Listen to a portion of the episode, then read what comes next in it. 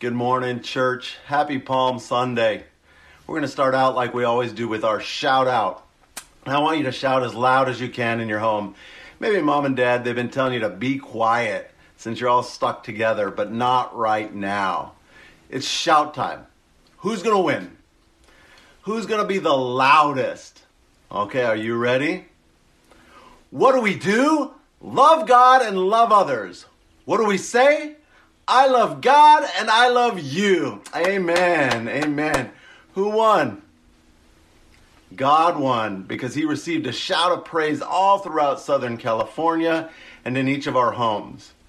Do you know that we've been doing that shout out as a phrase for about a year and three months now? It doesn't seem that, that it's been that long, huh? Like I couldn't believe it when I looked it up the other day uh, that it's been that long. Also, I wanted to mention that this Easter week is JRC's official birthday, so happy birthday, Jericho Road, and I pray you're all blessed today. Today, we're going to travel back in time historically, and we're going to look at the last two weeks of Jesus' life leading up to Easter. Some pretty crazy stuff happened. So, Jesus decides to go to Jerusalem, even though the religious leaders were actively plotting to kill him. And his disciples they decided to go with him, even if it would mean their very lives. Here's what it says in John. Then Thomas, we call him doubting, but not in the Bible. Then Thomas, also known as Didymus, said to the rest of the disciples, Let's also go with him, that we may die with him. That's really interesting because at this point, the disciples are willing to risk their lives to follow Jesus. A few days later, about two weeks before Palm Sunday, uh, I mean, uh, uh, two weeks before Easter, Jesus raises this guy named Lazarus from the dead in a town called Bethany, which Bethany is only about two miles away from Jerusalem. Again, in John, he records it this way Jesus was once more deeply moved to come to the tomb where Lazarus was. It was a cave with a stone uh, that had laid across the entrance. Take away the stone, he said. But Lord, said Martha, the sister of the dead man, by this time there's a bad odor, for, for he's been in there for four days. And Jesus says, Did I not tell you that if you believe, you'll see the glory of God? So they took the stone away. Then Jesus looked up and he said, Father, I thank you that you have heard me. I knew that you always hear me. But I said this for the benefit of the people standing here, that they may believe that you sent me. And we had said this, Jesus called out in a loud voice, Lazarus, come out! The dead man came out, and his hands and his feet were wrapped with strips of linen and a cloth around his face. And Jesus said to them, Take off the grave clothes and let him go. Whew. All of this coincides with the Jewish national holiday of Passover. Passover required all the Jews to come to Jerusalem to celebrate as one people.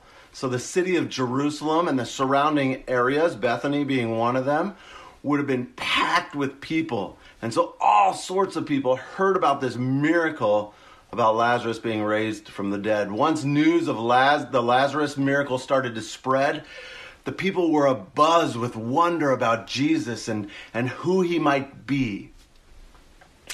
A week later, uh, Jesus and his disciples decide to go into Jerusalem. This is what we call Palm Sundays. Just days before his crucifixion and a week before his resurrection, things got really wild. We're going to be looking at a couple of scriptures that come through all four Gospels Matthew, Mark, Luke, and John. As they approached Jerusalem and came to Bethphage and Bethany at the hill called the Mount of Olives, Jesus sent two disciples, saying to them, Go into the village ahead of you, and as you enter it, at once you'll find a donkey tied there, with her colt by her, which no one's ever ridden. Untie them and bring them to me. And if anyone asks you, Why are you doing this? say, The Lord needs it, and we'll send it back here shortly. So they went and they found a colt outside in the street, just as it had been told to them, tied to a doorway. As they untied it, some people standing there asked, like, hey, what are you doing untying that colt? And they answered as Jesus told them to. And the people let them go. They brought the donkey and the colt, and they placed their cloaks on them for Jesus to sit on. This took place to fulfill what was spoken through the prophet Zechariah. Say to daughter Zion, See, your king comes to you, gentle and riding on a donkey, and on a colt, the foal of a donkey. That's from Zechariah 9 9.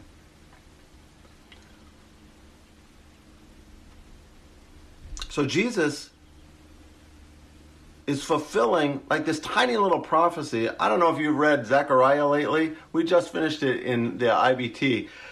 But this is this tiny little fr- prophecy, and it seems like maybe it's not that big of a deal. It's just one small little prophecy concerning the coming of the Messiah, the King of the Jews, the Savior. And though it may seem little, over the next week he's going to fulfill multiple prophecies about the coming King. And then we add this to his previous three years of prophecy fulfilling and teaching and miraculous sign giving plus Lazarus the week, just the week before, and we find out that people, they just don't know what to think. Is this like the end of the world? Is it the end of the Roman occupation or, or maybe something else? So they start to gather around Jesus. The crowds start to come in. There's a lot of people in this area because of the Passover. And here's what happens. When he came near the place where the road goes down to the uh, down the Mount of Olives, the whole crowd of disciples they began to joyfully praise God in loud voices for all the miracles they had seen. And a very large crowd had come to the festival and, and heard that Jesus was on his way to Jerusalem. And they spread their cloaks on the road. And others cut palm branches, thus the name, from the trees, and they spread them on the road and the crowds that went ahead of him and those that followed, they were shouting. And they shouted, Hosanna to the Son of David! Peace in heaven and glory in the highest. And they shouted things like, Blessed is the King who comes in the name of the Lord, and, and blessed is the King of Israel. They're just shouting all this stuff out. Blessed is the coming kingdom of our father David. Hosanna in the highest. Hosanna in the highest. They were shouting out over and over. At first, his disciples didn't understand all this. Only after Jesus was glorified did they realize that these things had been written about him and that these things had, had uh, been done to him. Kids, did you catch that? Why is today called Palm Sunday? Yes, exactly. Because of this passage. His disciples and many others began to worship him, praise him, fulfilling more prophecy as he triumphantly enters into Jerusalem. They knew something supernatural was going on, but they couldn't possibly grasp it, uh, grasp the entirety of it. They shouted Hosanna, which means save us or God saves, and, and they shouted things that were beyond their wildest imagination because they didn't quite understand exactly what they were saying in reality. Jesus had come not to save them from the Romans, but to save the entire world from their sins, to bridge a divide created by Adam and perpetuated by each one of us because of our sins. He came to become king, but not just king of the Jews, king of all mankind. They thought he would bring about a Jewish reign, but there was something so much more at stake an eternal reign. It continues on like this as he approached Jerusalem and saw the city, he wept over it and he said, If you, even you, had only known on this day what would bring you peace, but now it's hidden from your eyes. The days will come when your enemies will build an embankment against you and encircle you and hem you in on every side, and they'll dash you to the ground, you and the, and the children within your walls, and they, they won't leave one stone on another because you did not recognize the time of God's coming to you.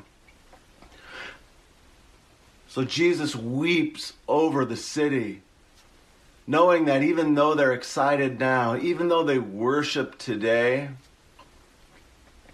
there is soon to be a time of sorrow. You see, this is only the beginning of something bigger than any Jewish person, disciple, or enemy could have even imagined. Now, the crowd that was with him when he called Lazarus from the tomb and they raised him from the dead, they continued to spread the word. Many people, because they had heard that he had performed these signs, went out to meet him. And when Jesus entered Jerusalem, the whole city was stirred, and they asked, like, who is this? And the crowd answered, this Jesus. He's the pros- prophet. Excuse me. He's the prophet from Nazareth in Galilee. And so the people rose up, wondering, like, what the heck is going on? Why is all of this happening? And what should we make of it? His disciples are shouting, and people are shouting, and people are running. They're all trying to come to hear. Now, some of the Pharisees in the crowd, they said, Teacher, rebuke your disciples. I tell you, Jesus replied, if they keep quiet, the stones will cry out. So the Pharisees said to one another, See, this is getting nowhere. Look how the whole world has gone after him. The enemies of Jesus tried to stop him, but he could not be stopped. The people recognized what the religious leaders did not that God in human flesh had come to save them. Now, maybe they didn't have a full understanding of that, but that's what they're shouting out.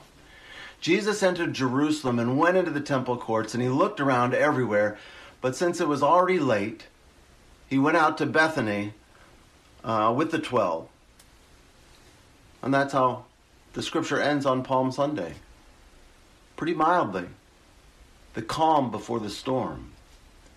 You see, Palm Sunday is the exciting introduction to the movie. It's a celebration, yes, but there was so much more going on than a simple party. We highlight the coming of the king, the triumphant entrance, but that entrance is going to lead to horror in just a few days. And then, going to lead to the greatest joy imaginable. This roller coaster, it's just getting started. Jesus' story should have ended with him triumphantly entering into Jerusalem and establishing a kingdom and living perfectly and rightly for all eternity. But that isn't how it ends. That's why Palm Sunday is an introduction, not a conclusion. In Palm Sunday, we see a, a vast difference in reactions and emotions. Some are excited, some are confused, some are defiant.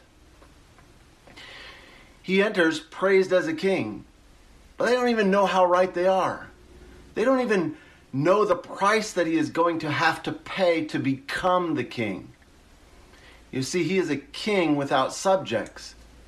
Because without the sacrifice of himself, no one can actually enter into his kingdom.